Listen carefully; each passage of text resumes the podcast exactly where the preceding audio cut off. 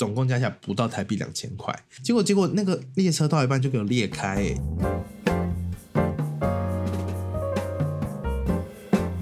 你对我没兴趣呢，请滚出去！你好，我是永祥宇，现在时间是五月十四日周日的下午十点四十五分。不知道你们收听的时候是礼拜几呢？应该是礼拜二吧。以我懒散的性格，应该是会拖个两天才剪完。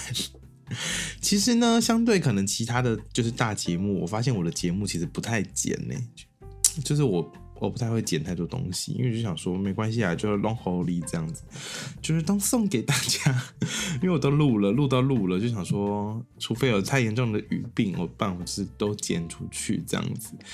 啊，毕竟就是一人作业，然后还现在就是尽量还要在周更的情况下，其实算是有点小辛苦。那因为我也上班就是第二个礼拜了嘛，工作算是熟悉了，然后这也就是住高雄，其实就是高雄就是个懒散的都市，所以我每天就是。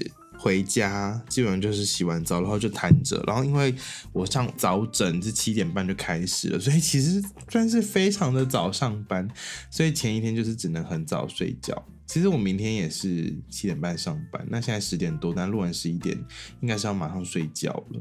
但因为就是上礼拜有先跟大家说，这一礼拜会先把日本行录给大家听啊，我也是觉得这个赶快录录比较好啦，就是难得有题目就赶快录，不然之后又会忘记就是去本做什么事。其实我已经快忘光了，但是呢，我相信大家出国回来就是行李都会很懒得整理，对不对？我钱包里面原本就是放捷运卡那个位置。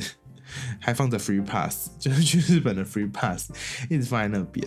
好了，那这次呢，其实是我自己第一次去日本。那我觉得应该很多人就是小时候啊，就跟家人去，或是呃大学就会就是跟同学去日本了。但我自己是拖到这个当兵完，二十六岁才第一次去，其实算是非常的晚。那我家人呢，其实都去过日本很多次，就是大学的时候，我大学的时候吧，一家人除了我以外，就是去过日本可能。三四次，然后我从来没有跟过，每次就是刚好有事情，然后包括我姐现在就是也是住在日本，然后因此我这次还想说，在我退伍就四月二十四之后嘛，就四月二十五开始到三十号，就刚好有一个六天的时间，我就想说在当兵的时候就马上把机票给他定下去，就想说赶快趁这段时间出去旅游，因为我想说之后就是开始上班之后，你们也知道。就是劳基法规定半年才会有三天的特休，所以我现在呢，就是刚上班两个礼拜，会有什么东西，什么狗屁都没有，连薪水都还没领到，然后还先付那个一万四的药师工会的那个钱哦，真的是哦，所以说我根本就是不可能会有时间出国。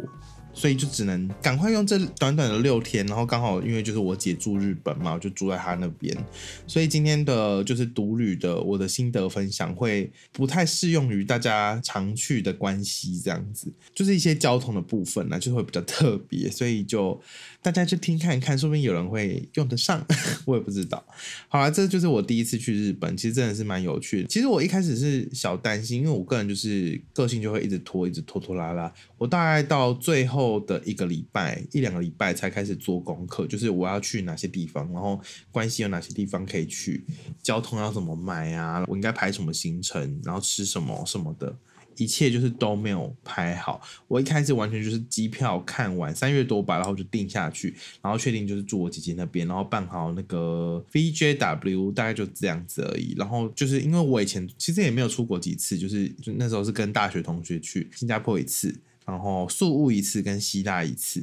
然后宿务跟希腊呢，就是跟同一群朋友嘛，然后他们就是非常的会做功课。那我。本人呢就是一个废物，就是大家就会说，哎，有没有想去哪或怎样？我我就是会说都可以的那个人，但我也不会到现场然后靠腰了，我只是就是不会处理，然后都会问一些智障的问题，然后他们就会说，啊，你又没做功课，你怎么会知道什么的？就是以往我就是一个会拍片记录下来的废物，这样子可以这么说。所以这次日本呢，算是我其实第一次认真的出国的做功课。我以前就是连机票什么什么就都不知道，然后因为出国次数太少，加上每次都是当拖油瓶，所以这次就是对我来说算是一个非常的挑战。然后，不过选日本当第一个应该算是蛮好的，因为日本就是非常适合第一次出国旅游的一个地方。就是对独旅来说啦，我蛮好奇大家是喜欢独旅还是觉得独旅很恐怖的。其实我这次独旅网友觉得。就是有好有坏。首先，独旅最好的地方就是你不用管其他人在想什么，你想吃就吃，然后你想去什么地方就去什么地方，你觉得很无聊就走，你觉得很赞就坐下休息，就是你不用担心拖累别人，还有管别人在想什么，就一切就是想怎样就怎样。但缺点就是。就是就你也不不能讲话，然后我自己录东西也会觉得偏无聊。就我这次去其实有带 GoPro 去，然后拍片，但我迟迟不敢打开，因为想说应该是看起来蛮无聊的，因为我对每个地方都是没有什么感想，因为我就是去大量的神社什么，我就是觉得哦怎样怎样怎样，然后基本上就是我自己一个人看的镜头，然后脸还有点臭，因为大家知道我去日本就是大肠胃炎这样。但是也是因为独旅的关系，我才有可能一天跑这么多寺庙。只能说就是有好有坏。那日本呢，已经算是比较好独旅的。我觉得如果是去泰国或越南独旅，好像至少两个人吧，然后有点偏无聊。日本呢，就是对独旅来说，我觉得还是算非常的友善。日本、韩国可能就因为。因为至少我们看得懂汉字嘛，那些车站呐，或者是买东西，就是至少还是蛮方便的。好啦，那我这边先讲一下我这次是怎么飞去的。其实我因为我现在就是住高雄嘛，而且大家知道我在屏东当兵，所以我是退伍的隔天马上出国，就是我退伍那五点，然后从雾台下来，然后回到高雄已经七点了吧，然后我还要买一堆要带去给姐姐的东西，然后称行李，然后整理行李，然后。就是整个弄弄弄弄，然后隔天早上五点半就要起来，然后赶六点第一班的捷运去小港机场。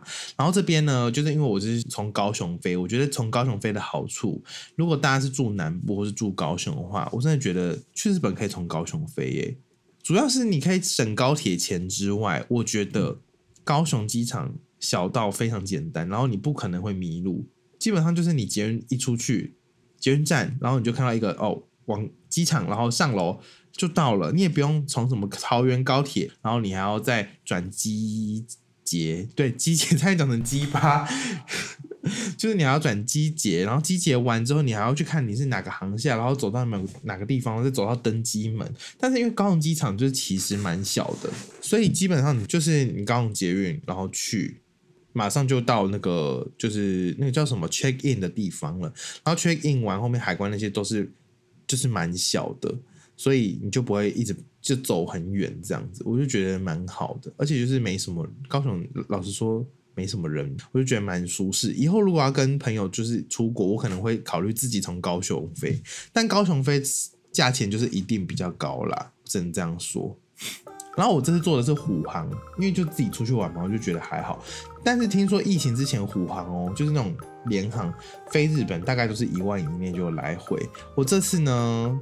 最后花了大概一万六啊一万七，我搭虎航哦，不是长龙或那个华航，只能说真的是花非常多钱呢。但现在的就是一般航空，就是华航、虎航、新宇这些，他们可能来飞来回日本好像都要两万以上了。其实真的是飞蛮快就到的，三个多小时而已吧，就睡一下起来就到了。好，然后到关西机场，我第一个感想就是日本空气真的是很好哎。我不知道是我去关西那几个地方，就是没有什么工业还是怎样，就觉得空气真的是蛮好的。毕竟高雄就是重工业，有男子啊、林园啊、人武啊之类的啊，那个烟囱好多，然后空气很差。但日本空气就是干干的，然后很干净这样子。但是我其实初到日本的时候，并没有觉得很很陌生的感觉。我觉得可能是因为我平常看太多动漫了，所以那个日文我听就是觉得很亲切这样子。虽然我一句话都不会讲，我只会讲很基本的东西。然后呢，就是如果最近你有要去日本的朋友，如果你刚好听到这集了，然后你又还没有做功课，就是非常的推荐你，请一定要在去日本之前。在网络上先登录好，就是日本入境的东西，叫做呃 Visit Japan Web，就是 VJW，你打 VJW 就会出现了。它其实就是一个网址，然后你要去输入说什么你的护照号码，然后你的打三 D 的证明啊，去那边要住哪，然后就是去几天这些，基本上你填完，然后他们那边审核通过，你就会有获得几个 QR code，然后你。在入境的时候，只要一直使用那些 QR code 就可以畅畅行无阻。我从关西机场飞机下来到入关，一句话都没讲，然后就过了，就这样顺顺顺。所以我觉得就是非常推荐给社恐跟不知道怎么沟通表达人，填好 Q R code，然后过去存在你的相簿里面，然后过去扫扫扫就好了。然后另外跟大家分享，就是如果你是退伍隔天就刚出国呢，你在那个出境的时候，其实会被机器拦下来，就是自动出关那边。但是你只要去旁边外交部，然后你带着你的退伍令，就是结训令到旁边，基本上不会有问题啦，就不用担心什么啊什么退伍令还没寄要去公所啊什么什么，基本上你只要带那份就可以安心的出国哦。因为我这次也是想说，如果就真的不能不能出国的话，我就摸摸鼻子回高雄，我就搭，我就从小港再搭回家嘛，就也蛮好笑的，就浪费一张机票啦。哎，怎么办？这样会不会听起来太像知识频道？但是我也我也只是东施效颦，就是东抄西抄，然后还有自己实际去的一些经验分享给大家。然后我这次其实比较特别，是因为我姐姐住奈良，然后我这是在关西嘛，能玩的地方基本上就是大阪跟京都。我就是玩五天的话，大概是这样子。大部分住大阪或京都的人，Free Pass 会买的是，就是要么就是大阪的嘛，要么就是京都，要么就是 JR 的，就是整个关西 Pass 这样子。但是因为我奈良的 JR 刚好离我姐姐家就是非常的远，就是走路要半小时，然后我也不想等公车，所以最后就是我就选择搭。近铁，那近铁呢，就是也是关西的一个很大的，那近铁也是关西很大的一个电车网络。然后好处是，如果你住在奈良的话，你去京都或是去大阪都是有直达的这样子。然后最远你也可以去到神户啊、名古屋，其实就是关西很大的一个电车啦。它的好处主要是它的 free pass 很便宜。五天，然后再加奈良的公车啊，有的没的，就是这些全部都可以搭哦。然后台币大概一千二而已。我记得很多 JR 的那种什么大阪周游卡、关西周游卡，就是一两天就要六七百块。我看关西周游卡三天就要一千二，然后 JR 关西四日卷就要四天就要一千五。我买的关西 Free Plus 近铁的五天 Plus，就是还加奈良的公车，总共是一千一百一十二，就真的很便宜。因为我就是都要搭长途嘛，其实那一趟就会蛮贵的。然后当然短途那种要搭到 JR 或是比较市区的，我就会用西瓜卡。我讲一下我全部买的交通好了，我只有买。近铁的 Free Pass 就是五天，因为我去六天，然后最后一天我就直接刷西瓜卡。然后从因为近铁的就是从大阪开始搭，然后大阪是从大阪南波，那南波那边就是新斋桥啊、道顿窟那边，就是跑跑人。如果你不知道的话，就是跑跑人，然后就是百货公司那一带。然后最大的一站就是叫做南波。然后如果要从机场到南波的话，我买的是另外一个叫做南海电铁，就是基本上关西机场搭电车去大阪的地方就只有两个，一个就是南海电铁，一个是 JR，就是超大的两个票卖电车票的月台，会不会听起来太复杂？好了，反正因为我住奈良，所以我最后就选择买比较便宜的，就是我每天都会搭到就是近铁的 Free Pass。我自己这样买起来是真的很便宜。像我机场南海电铁，我来回才不到五百块台币，然后 Free Pass 等五天就等于是一千一百一十二，就真的很便宜。然后我后来还有买的 Free Pass，只有买京都的市区的电车加公车。的 Free Pass 是一千一百块日币，算下来其实也台币两百五而已吧，总共加起来不到台币两千块，就是全部哦。如果在大家在关系有点懒得动脑的话，我觉得这样买其实是真的是蛮划算的啊。如果你很喜欢搭 JR 的话，你就去搭 JR 没关系，就是四天的话就是一千五左右。然后呢，这些东西就是都在。Cloak 跟 KKday 都有卖，然后用 Shopback 进去的话，就是会有在回馈这样子。怎么办？听起来会不会太太小资、斤斤斤斤计较？因为我这次就是独旅嘛，然后再加上我就是当兵的时候很穷，所以就是只能花少钱这样子，就是真的蛮便宜的啦。然后在搭近铁的时候，我也发现就是几个小特点。就是我姐告诉我的，我这边就提供给一些近铁的资讯给一些旅客，因为我从大阪到奈良这一段有分比较多车种，就是分别有特急，然后快速急行、急行、普通，然后中间还有几个啦。如果你要去大站的话，就是请你一定要搭快速急行或是急行，就是红色或是橘色的。那如果你搭到特级的话，特级就是对号座，然后就是要加钱，好像要加五百块日币，所以我是觉得可以不用。但是你就可以搭快速急行或急行。那这些东西呢，怎么看？就是请你选好目的地之后，按 Google Map。这边要特别说一下，Google Map 厉害的点是，它会直接告诉你说你要搭到第，你要在第几车厢搭，离出口最近，然后怎样怎样的，然后你要搭，比如说这。这这次的列车有一到八车厢，你要搭一到六车厢这样子。像我有一次就是没看，然后因为我就是很赶着上车，我就直接上了第七车厢。结果结果那个列车到一半就给我裂开，哎，就七八车厢自己去一个别的地方哦。然后我就只能赶快下车，因为那个那个列车要开去别的地方，我整个就是差点被载去不是我的目的地这样子。然后另外呢，就是近铁，我不知道那个 JR 有没有这样，但近铁有个很特别，就是他会写说这个车它是一到八车厢，然后写红色圈圈，然后如果这时候是红色圈圈，你就要看地板上，就是月台的地板上有写红色圈圈，一二三四五六七八，那边就是门的位置。那如果是蓝色圈圈，就会是在蓝色门的位置。那有时候也会有什么蓝色三角形，你就要站在蓝色三角形的位置，那边就会是门的位置。就你就你就不用担心说你要一直去追门这样子。像台湾的那个台铁啊，我们就很常去追门，然后你才可以当第一个上车的人。毕竟我都是要搭长途，所以我如果没有坐下，我脚就是会烂掉，基本上是这样。然后啊，就是也要注意一个，就是电车都有女性车厢。如果你跟我一样生理还是男性的话。还是要注意一下，不要站错。我就一直站到女性车厢，然后我姐就跟我说：“不要在那边，很怪。”好，交通的部分讲完了，会不会讲太多啊？但原原本要讲饮食的部分，我这次其实有做很多功课，就是吃的部分。但是因为后来大家知道我肠胃炎，所以就什么都没吃。其实我在去之前就在台湾就落塞了，然后去的第一天，我就是在机场，然后出来，我就在等电车的时候，我就在去 l o s o n 买那个。饭团跟牛奶，我就想说啊，还是看日本的超商好了。是不是我完全不知道，就是 Lawson 算是日本超商里面比较不好吃的那一间。日本最常见超商就是 Lawson、全家跟 Seven 嘛。我怎么会选 Lawson 呢？我也不懂。就是想说听闻 Lawson 很多次，想出去吃看看。哦，我告排挤啊。然后牛奶，我是觉得。就跟台湾牛奶蛮像的，有人就是有套那个日本滤镜，说明治牛奶多好喝。我喝完想说，嗯，台湾的牛奶也不差，就是差不多。但日本那个饭团，我真的是吃不懂，就是这样。好，那关于我是怎么排行程的呢？因为毕竟我刚才有跟大家说，就是我之前就是在跟朋友出去玩，我就是一个废物嘛。我基本上就是大家说去哪里我就去哪里。那我这次到底是怎么样在就是大概十天内去排行程的呢？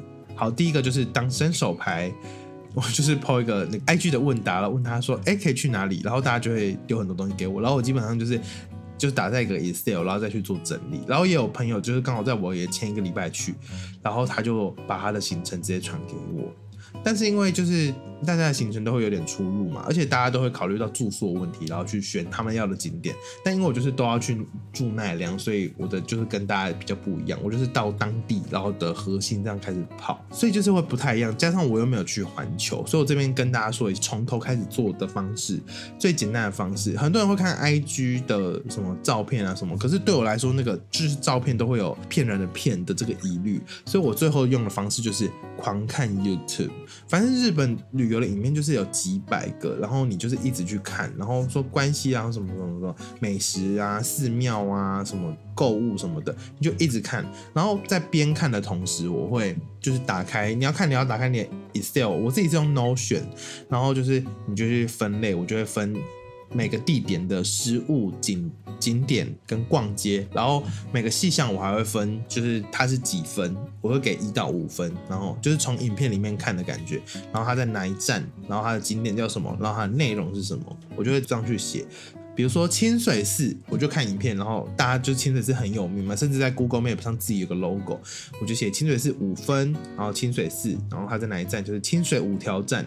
内容我就写必访，已经一千两百年，然后它有半个大安森林公园大，然后没有用任何钉子，三重塔什么的，然后它的价钱就是入场费日币三百，然后它的营业时间是早上六点到晚上六点，就是你就写好这些东西。基本上你在看 YouTube 的时候，你就可以就是做那个表格，就写这个景点你自己觉得几分，然后这个景点叫什么名字，然后它的内容，然后接下来你再就是去 Google Map 查它在哪一站，然后它的价钱跟它的营业时间，这样列下来你就会非常知道哪些东西是你要先去的。因为像我的京都，因为我这次就太想先把寺庙一次看完，我就很有兴趣这样子，所以我至少寺庙就列了十五间，那怎么可能两天把十五间？寺庙看完，虽然我最后是有看看完八成啦，但是这么多你要怎么去取舍，就会变成说路线怎样比较顺，再来就是哪个东西分数比较高，你要先看。然后再来就是营业时间你搭不搭得上，所以就是这些都要考虑下去。所以我这次就是通证一下，就是以实物景点跟逛街，然后再去排几分啊，在哪里，然后在 Google Map 上面都可以做，就是你想去的景景点的储存，然后你再看一下路线，就是哪些会比较顺。然后当下的时候，因为你手机里面都存好了嘛，你就可以直接点说你哪个点去哪个点，然后。当下要当什么交通工具？我觉得这样其实是比较顺的。但说实在，就是我说这么多，我最后大概只有一天有用这个方式逛，因为只有那一天有完整的做功课，其他天就是大概看看这样子，就是当下临机应变了。我觉得一个人出去的好处，真的就是你可以当下想干嘛就干嘛。像我就会突然肚子痛，那我就必须先去。就是厕所，谢谢日本的厕所这么的多，不然就是我当下就是肚子绞痛到我一定想喝个什么汤，我就得去找一个 seven，就我只能这么灵机应变。所以我觉得啦，就是你这些东西就是先列好，然后放在你的手机里面。那我会用 Notion 的原因是因为 Notion 的手机版跟电脑版可以互通，然后我就可以直接用手机版看我现在还可以去哪里。那 Excel 的话，你可能就要用成什么 Google 表单去看会比较方便。而且，NOC 用手机就可以编辑的是蛮方便的。跟大家说一下我排的行程好了，就是我总共有六天嘛。第一天我就是下午才到关西，然后弄那种出关，然后搭车搭车去奈良的时候已经三点多快四点了，我就先去找我姐吃冰，然后吃完冰之后去玩一下路，然后玩完路就回家。第一天基本上就这样子，非常的随便。因为我原本想说第一天晚上要不要去大阪，就是去新斋桥那边，但是因为我第一天身体就一样。就想说好好休息，等第二天就是早起这样子。结果第二天呢，起来狂风暴雨。我原本第二天就是要去奈良，就是东大寺啊，然后就是奈良公园、东大寺跟春日大社。但是因为第二天就直接下大雨，所以我就第二天直接跑去大阪了。然后大阪的我就先去新斋桥，然后乱晃。然后因为那就下大雨，所以也没什么好逛，就是乱晃乱晃之后，我就跑去天王寺通天阁那边随意看看，然后找一间串炸吃，然后串炸完我就去通天阁，我们要坐溜滑梯，所以那附近只有一个景点，叫做天王寺动物园，但是超级多人跟我说不要去，但我还是去了，因为它就在旁边，而且它票价才五百日币吧。所以我就跑进去，然后我就知道它里面有，就最有看点就是北极熊。除了北极熊之外，就是 boring，因为企鹅，台湾也一堆企鹅，然后其他动物就是 so boring。然后我在里面还遇到台湾人，就他们说好无聊。好了，其实那些动物我觉得算卖力演出诶，就是跟台湾人相比。但是呢，我觉得如果你对北极熊也还好的话，就是完全不用去。然后通天阁。其实也不用去，因为它也就是没多高。那我当然天气也不好，就没什么好拍的。然后再来呢，我就去南波那边逛逛，然后就买衣服啊那些的。大概就这样。第二天我就这样子，因为下雨啦，非常的不好跑。那第三天就是我的重头戏，就是我唯一有好好非常排行程那个一天。然后还有这天天气很好。然后我首先去的第一个地方就是宇治，然后我就是从奈良坐近铁去。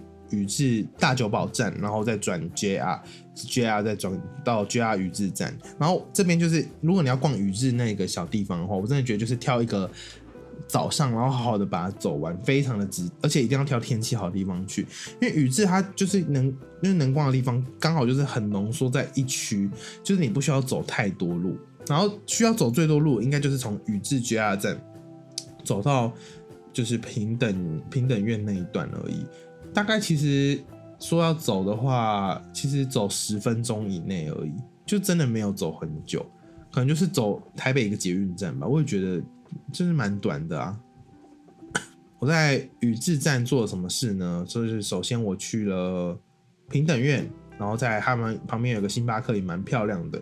然后平等院逛完之后，平等院就可以逛大概一个小时吧，因为它庭院很大，然后它的就是那个皇宫是非常漂亮。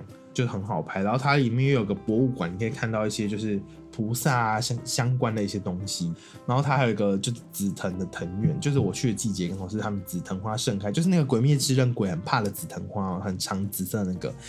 然后逛完之后，你就可以去吃中村藤吉丸石圣代，或是抹茶圣代，反正就都蛮厉害。大家知道宇治抹茶超有名吧？就是你去宇治就一定得吃抹茶制品，然后如果你要现吃的话，就是中村藤吉，然后如果你要买伴手礼，就是伊藤左右卫门，基本上就是这两个地方。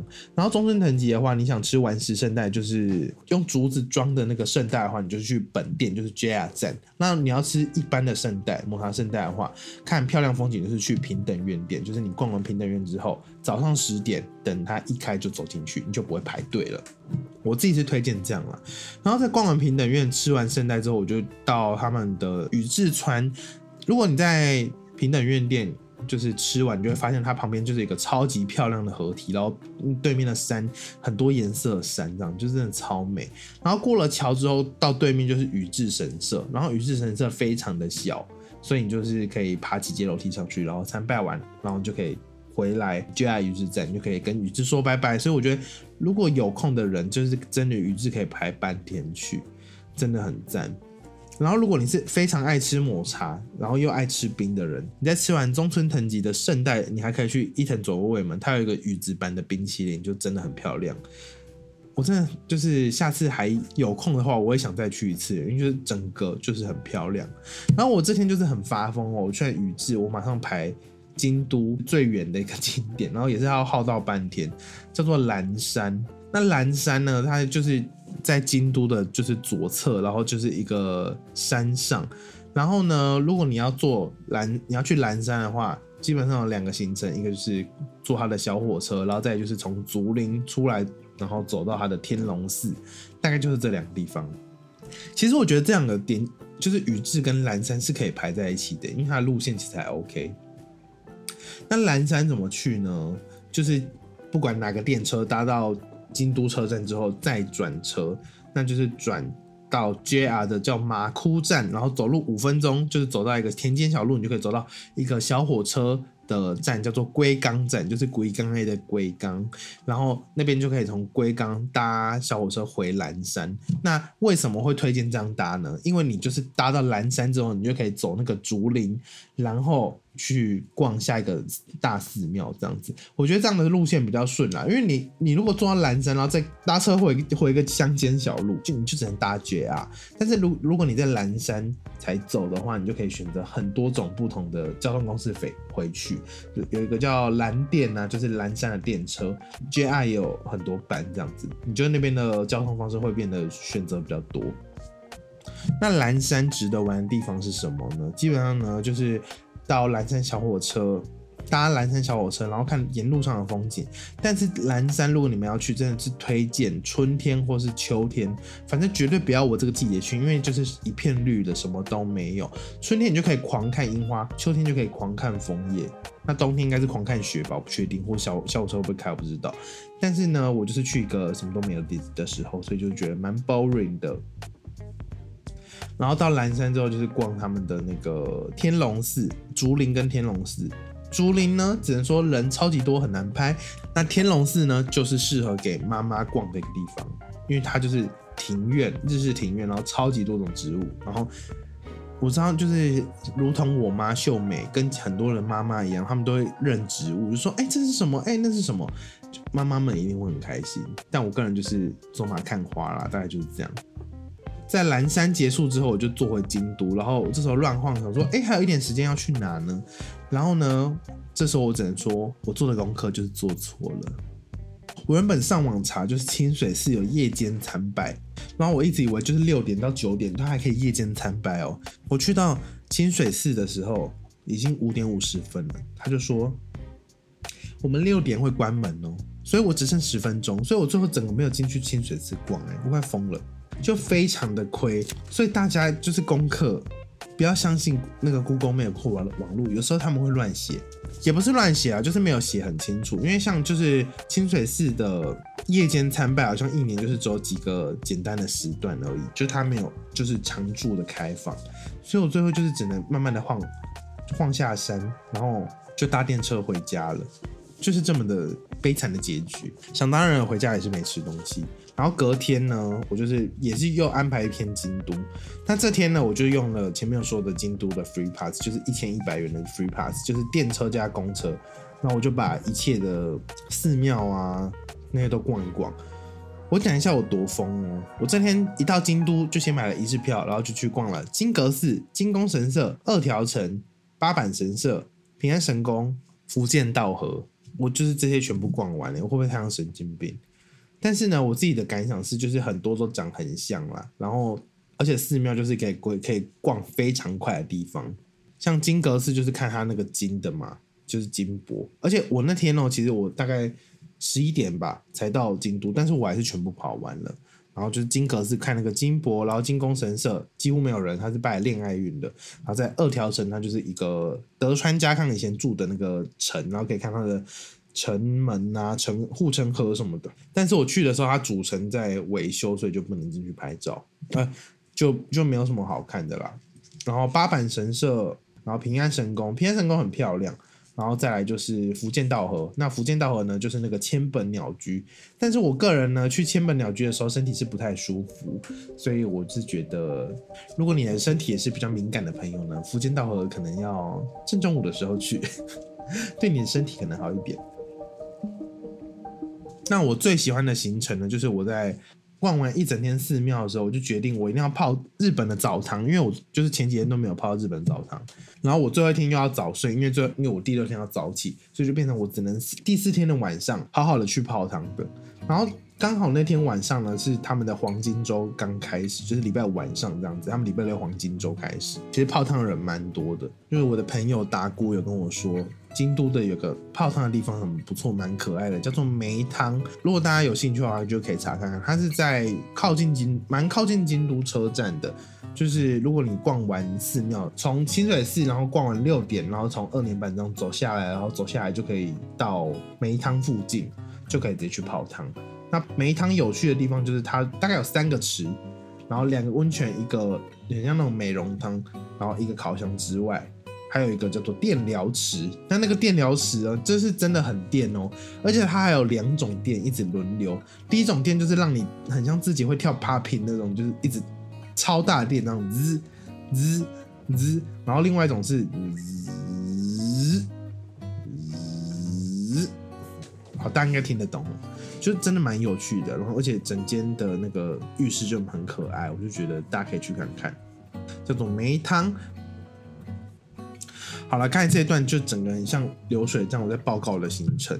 总结下来，我自己觉得印象很深刻的地方就是宇治、跟蓝山、跟梅汤，然后还有奈良公园啦。因为就是我觉得玩路真的是可以玩很久，但是东大寺跟春日大社真的可以不用去，就是蛮无聊的。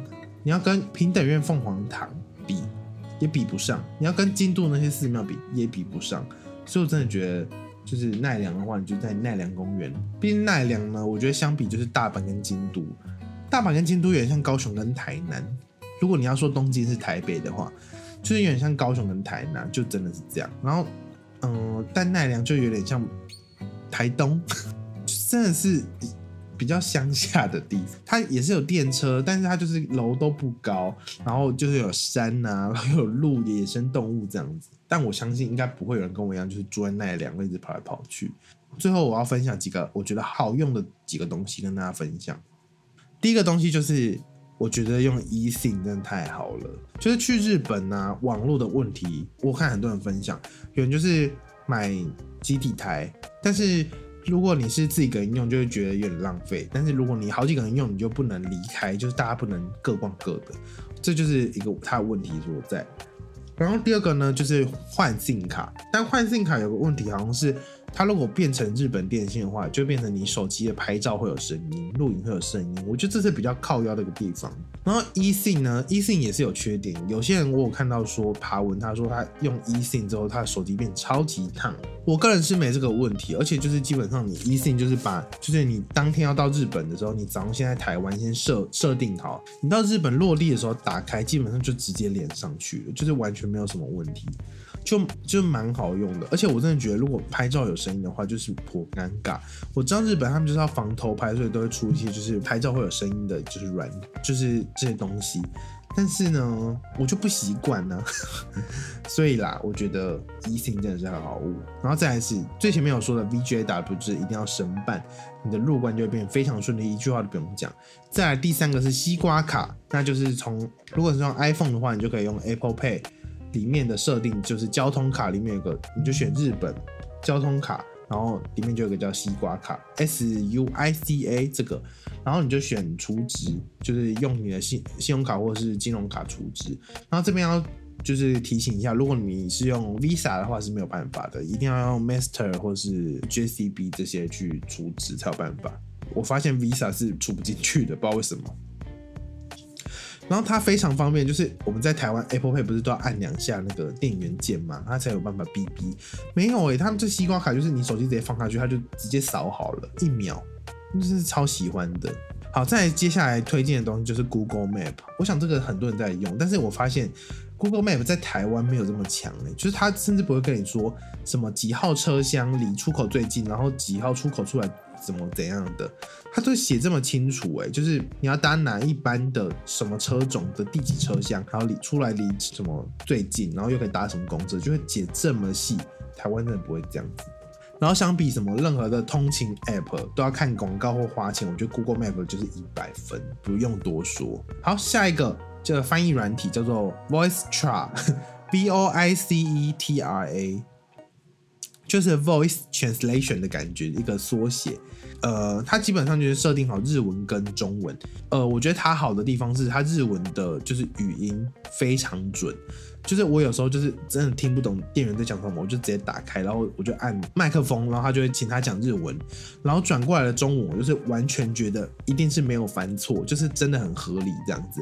可是他收就是繁体中文，好像就是收音有时候会变得没有那么准。可是他可以用打字的再翻回去，因为 Go 我发现 Google 翻译的那个麦克风没有这么强。然后这个是朋友推荐给我的，叫做 Voice Trap，真的非常推荐给大家。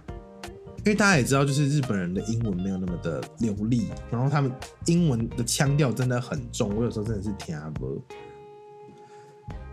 所以就是这个软体真的是救命，很救命的东西。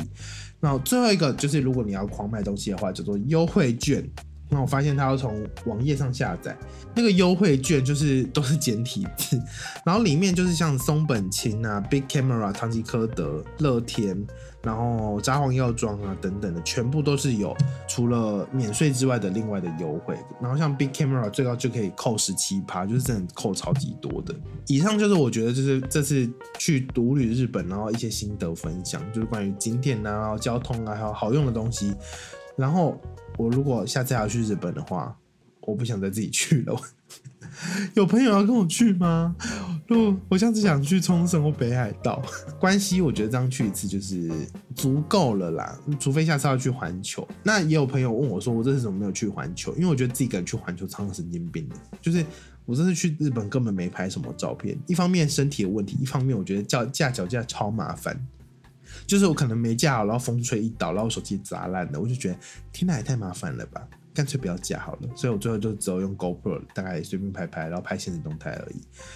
好啦，这就是我的第一次日本独旅行。好，听起来就是非常流水账的一集。那希望以上有些资讯呢，就可以帮助给你。就是如果你最近有要去日本旅游的话，或是你之后想要自己一个人挑战去旅游旅游，或是你跟我一样，之前跟人家出国都是当米虫、当拖油瓶的角色，我们就一起努力向上。就是有时候还是要靠自己嘛，我们都长大了。好，大概就这样喽。如果你喜欢今天的节目的话，也不要忘了就是去 i 去跟我讨论，然后按个五星好评留言，然后分享给你喜欢的朋友。真的有喜欢的朋友吗？我也不知道。好了，大概就是这样子。那我们就下次见喽，拜拜。